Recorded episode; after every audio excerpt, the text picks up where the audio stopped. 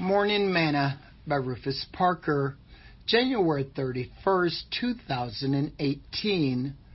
Although the fig tree shall not blossom, neither shall fruit be in the vines, the labors of the olive shall fail, and the fields shall yield no meat. The flock shall be cut off from the fold, and there shall be no herds in the stalls. Yet I will rejoice in the Lord. I will joy in the God of my salvation. The Lord God is my strength, and he will make my feet like hinds' feet, and he will make me to walk upon my high places. Habakkuk chapter 3, verse 17 through 19. Today's morsel. When I read the book of Habakkuk, he paints a dim picture of loss while also repeating his confidence in God.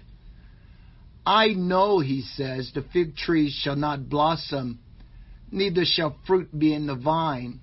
The labors of the olive shall fail, and the fields shall yield no meat. The flock shall be cut off from the fold, and there shall be no herd in the stalls. God has still got me covered, and He is still with me. And so He says, Yet I will rejoice in the Lord. I will joy in the God of my salvation. The Lord God is my strength, and He will make my feet like hinds' feet, and He will make me to walk upon my high places. Habakkuk says that loss, times of unfruitfulness, and lack of labor as time of harvest is not a time to cry over spilt milk in God's kingdom. Rather, it is a time for rejoicing. These are my words. Our praise and worship are not dependent on what He does but rather on who He is. Sing this song today. He's all I need.